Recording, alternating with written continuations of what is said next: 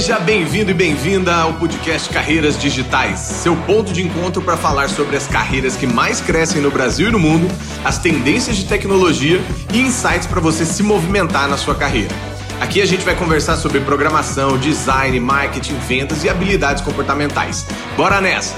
Em nosso décimo quarto episódio, vamos falar sobre um problema que afeta centenas de profissionais todos os dias, principalmente aqueles que migraram para o formato cem por cento no home office mais recentemente por conta da pandemia. O tema de hoje é bloqueio criativo. Ter suas ideias limitadas por um tempo é normal e acontece com todo mundo, mas quando esse tipo de apagão persiste por muito tempo, pode acabar se tornando um problema mais sério na sua vida pessoal. pessoal e profissional. Por isso, quero te contar algumas dicas para contornar esse fenômeno e voltar a produzir conteúdos, coisas criativas, diálogos, conversas, independente da sua área, a qualidade do que você produz no dia a dia depende desse desbloqueio criativo. Antes de mais nada, meu nome é Guilherme Junqueira, sou C E O e fundador da Gama Academy, uma escola de tecnologia que te prepara para o mercado digital. E se é a primeira vez que você está chegando neste podcast, eu sou o host e te convido a assistir, ou a ouvir, melhor, né? É, vários dos nossos episódios. Alguns são episódios solos, onde eu é, trago algumas ideias e debates aqui para falar com vocês, e outros são entrevistas com convidados. Então, não deixe de seguir nas nossas redes sociais e mandar sempre sugestões.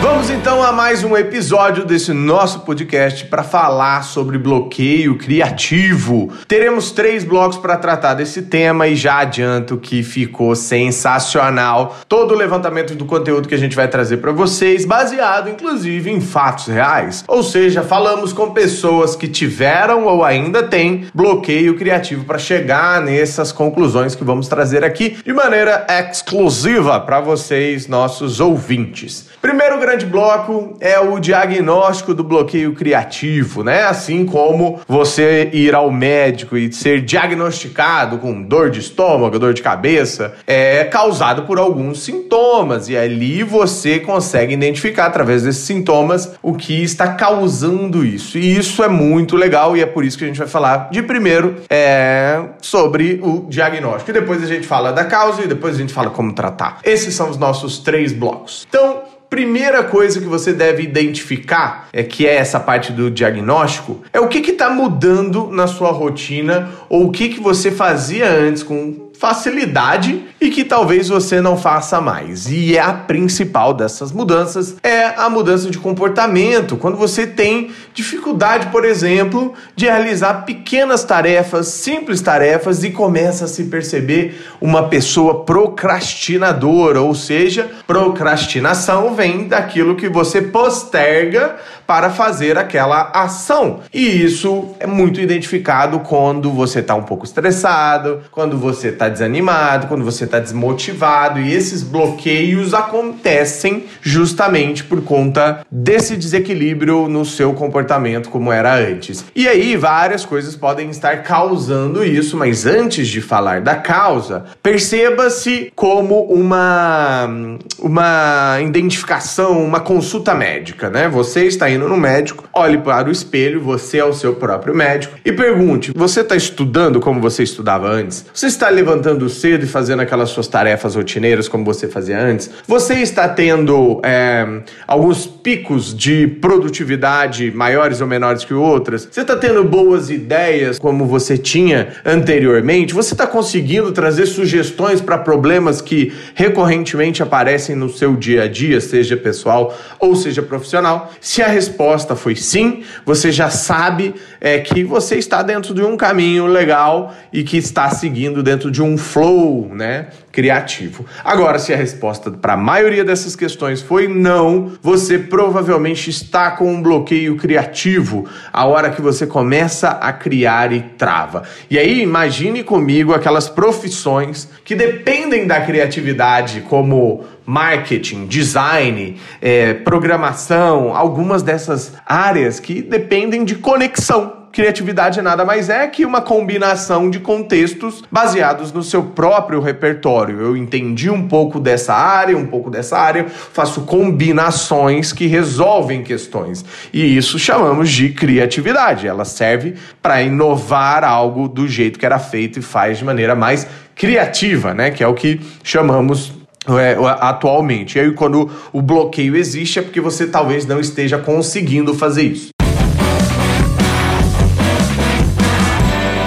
Partir direto para as causas. Esse segundo tema, segundo bloco, é um dos que mais me deixa agoniado, porque é onde a gente tem mais dificuldade em descobrir, só que aqui vai algumas dicas. E a principal delas é o quanto você se conhece. Eu já falei em episódios anteriores aqui que autoconhecimento é praticamente o mesmo que aquele momento onde você está dirigindo um carro que você gosta e conhece muito, e só pelo simples som ali do motor você já sabe que tem que trocar o óleo. Só pelo simples balançar diferente do volante você já sabe que o pneu tá murcho. Isso significa que você tem dominância sobre o contexto onde você está inserido, no qual o exemplo aqui traz a parte do carro, né? Um bom conhecimento sobre o carro. Então o autoconhecimento é exatamente a gente se conhecer a ponto de, quando eu estiver fazendo um barulhinho, quando eu estiver me comportando diferente, eu já sei aonde está esse problema. E achar esse, essa causa é o nosso grande desafio, e ela começa, é, felizmente ou infelizmente, para aquelas pessoas que ainda não se movimentaram, estão na sua zona de conforto, é pela questão do autoconhecimento. Então se conheça bastante. Quando você se conhecer, facilmente você vai ver que aquelas causas do bloqueio criativo é, podem ser ajustáveis. E aí vamos algumas delas, né? Acúmulo de tarefas. Por que que você está acumulando muitas tarefas? Meu Deus, é porque eu tenho muitas coisas para fazer, eu tenho pouco tempo para fazê-las, é muita, muito volume, eu não estou conseguindo quebrá-las e tudo mais. Existe isso porque você não está, talvez, se planejando bem. Mas Junqueira, é meu líder aqui que trouxe tudo para ontem e lá, lá, lá, então... Ajude as pessoas que estão inseridas no seu contexto a planejar melhor. Então eu vou dar um exemplo aqui de como produtividade e, e trabalho em equipe podem andar de mão juntas, é, de mão dadas. Quando você traz uma tarefa, uma atividade, vamos lá, a gente tem que fazer um relatório e tem que entregar amanhã. Esse relatório vai ter dez páginas, a gente vai construir ele lá no PowerPoint online do Google Drive, a gente precisa ter esse e esses dados, a gente precisa fazer esse e esse layout, e a gente precisa ter esse e esse depoimento. Então, quando você quebra ali o que precisa ser entregue, você já tem uma estimativa de esforço e de tempo. Ou seja, fazer esse gráfico aqui vai demandar um esforço grande e um tempo grande, porque eu vou ter que abrir o Photoshop, o Figma e fazer todo esse desenho. E aí você consegue, então, dividir para multiplicar. Pô, quem faz isso é o designer, quem faz esse levantamento de dados é a pessoa que trabalha com a área de negócio, e assim sucessivamente. E assim você consegue resolver uma falta de planejamento e um acúmulo de tarefas que pode estar causando o seu bloqueio criativo. Principalmente aquelas pessoas que não conseguem pomodorizar as suas atividades. O que, que é isso, Junqueiro? Pomodoro é o fato de você pegar sprints de vinte e cinco minutos e conseguir parar e fazer só aquilo que você está fazendo. Sem distração do WhatsApp, sem distração do Instagram, que são os sequestradores de tempo ali ao nosso lado. Sem abrir o seu e-mail e começar a responder uma tarefa. Você estava fazendo o relatório. Termine o relatório. Comece das tarefas mais chatas, aquelas menos estimulantes, mas que são importantes, necessárias, e você precisa entregar. Quando você começa a fazer isso, você começa a destrinchar um pouquinho mais todo esse problema e causa do bloqueio criativo. Vamos a um motivo também que causa pânico pelas pessoas que, que têm bloqueio criativo recorrentemente. Então,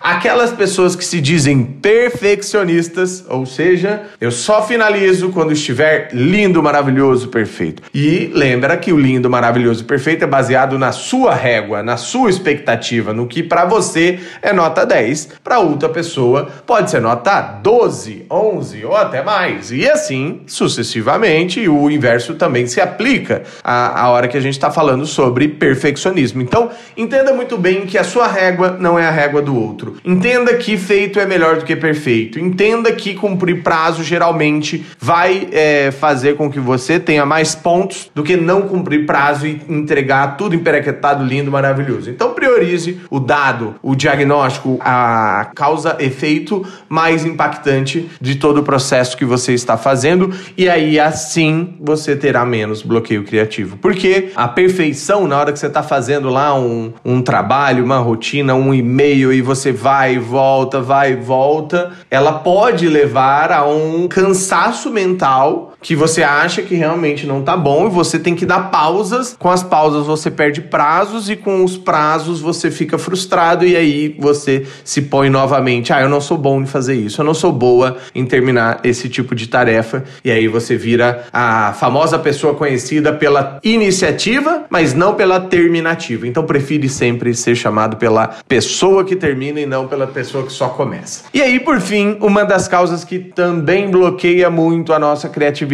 o nosso dia a dia, o nosso flow, o nosso estímulo em trabalhar e trabalhar bem, é ser dominado pela rotina. Então você começa a ficar dentro de uma rotina extremamente maçante, que você acorda, tem o call, tem a daily de alinhamento, aí depois você tem outro call, aí depois você tem uma reunião, aí depois você... Que hora que eu produzo? Que hora que eu entrego? Que hora que eu vou ser criativo? Então, não seja dominado pela rotina. Primeiro, crie espaços de tempo só para produção na sua agenda. Então, bloqueie lá duas horas por dia, todos os dias, onde você não vai ter reuniões. No mínimo, duas horas você vai pegar e vai ter o seu tempo ali, mas vai produzir. Não é o momento para você ficar vendo e-mail e redes sociais. É o momento de você fazer quatro pomodoros em duas horas. Na sequência, você terminou aqueles pomodoros, ou seja, espaços de tempo de vinte e cinco minutos de produção e cinco minutos de descanso, a sua mente, ela já está num estado muito melhor de pausas e fugas de bloqueio criativo. Então é muito melhor você é, não entrar naqueles flows de duas, três, quatro horas que você está fazendo incessantemente, a não ser que realmente seja a única tarefa. Ah, vou escrever um capítulo de um livro. Beleza, aí você vai levar essas duas horas. Mas ao passo que você tiver que fazer uma pesquisa, que você tiver que sair, pegar uma referência, você vai ter distratores e sequestradores de tempo, e é aí que mora o perigo. Por isso, vinte e cinco minutos de extrema imersão ou uma hora, quarenta minutos é mais recomendado, tá? Na sequência, uma das coisas que muito ajuda profissionais que são extremamente é, é, pessoas muito produtivas, né, que usam o seu tempo da melhor maneira possível, são aquelas pessoas que não deixam a rotina da mesmice também atrapalhar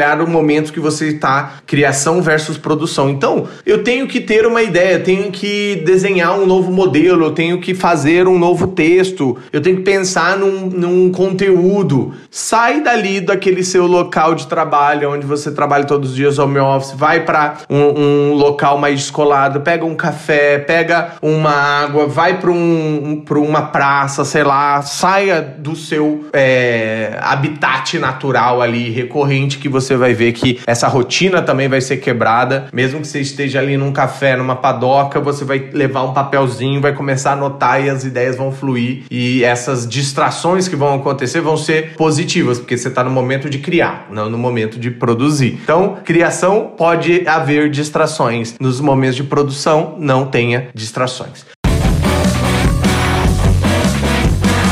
E aí, pra finalizar, nosso terceiro bloco aqui é como tratar. Agora que eu diagnostiquei que eu tenho um bloqueio criativo, eu estou com um bloqueio criativo e já sei a causa disso, a desorganização, o acúmulo de tarefas, o perfeccionismo, a rotina, enfim, qual, qualquer que seja a causa, dá pra se tratar. E aí, o tratamento, eu já dei alguns spoilers, mas ter horários e metas pra realizar as tarefas é a principal delas. Na sequência, evitar comparações com outras pessoas. Você pode sim buscar inspirações. Ah, olha que legal, hoje tá na moda, né, produzir conteúdo no Instagram, criar nossa própria audiência, ou ser relevante lá no LinkedIn, mas daqui a pouco você começa a ser refém disso, e aí quando você se obriga, você começa a ficar mal, e aí o bloqueio criativo vai acontecendo. Então, deixa fluir, faça comprometimentos com o que você pode fazer. E aí, se você fala assim pra sua audiência, todo dia, às sete da manhã vai ter um post novo, você acabou de decretar a, a sua, a, a, o seu comprometimento com esse tema e que automaticamente vai te gerar ali um, um refém. Você está refém disso. Então, se você não consegue, neste momento, se comprometer tal qual a, a um prazo ou a alguma recorrência de fazer algo, não se comprometa, se liberte dessa obrigação, porque você não está ganhando para isso, né?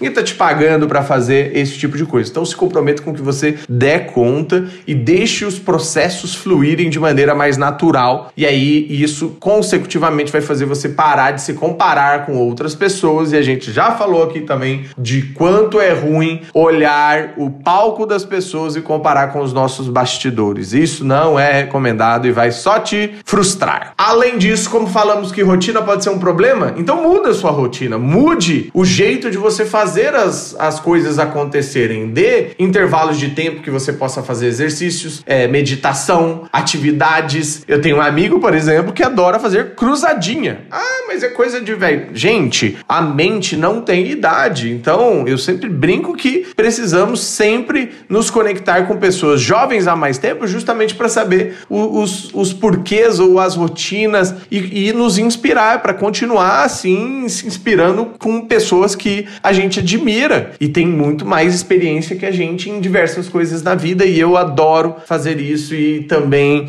é, admirei muito esse meu amigo que é, tem como uma parte da sua rotina do dia pegar e estimular o cérebro. Eu tô malhando o cérebro, alguém vai lá pra academia pra malhar o músculo, ele vai ali na sua sala e começa a malhar o cérebro, né? Fazendo atividades ali pra se distrair e, e evitar esses bloqueios mentais. E aí, gente, a gente sabe que trabalho profissional, ele exige muito do nosso esforço mental, mas sem o corpo, sem a mente, sem é, todo o, o aspecto que envolve, né, você estar bem, é, se você não tiver com tudo isso em dia, tá, talvez também o seu bloqueio criativo continue. Então, cuide da mente assim como você cuida do corpo, cuide do corpo assim como você cuide da, cuida da mente. Então, tente equilibrar, dormir bem, comer bem, fazer atividades físicas, ter mais momentos de lazer e ampliar o repertório, porque o bloqueio criativo pode também estar sendo causado pelo, pelo baixíssimo repertório. Se você sempre está com as mesmas pessoas, falando dos mesmos assuntos e trazendo sempre o mesmo contexto, é óbvio que você não vai conseguir ter é, formas de lidar com outros problemas que você tenha de maneiras mais criativas, e aí o bloqueio criativo acaba sendo até mais perpetuado do que ele é hoje. Espero que vocês tenham gostado do episódio de hoje. Falamos de bloqueio criativo,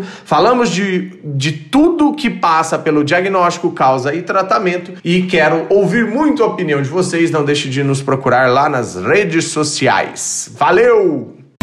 Queria agradecer todos os ouvintes que estão com a gente neste primeiro episódio e queria saber de vocês, né? O que vocês acharam desse papo?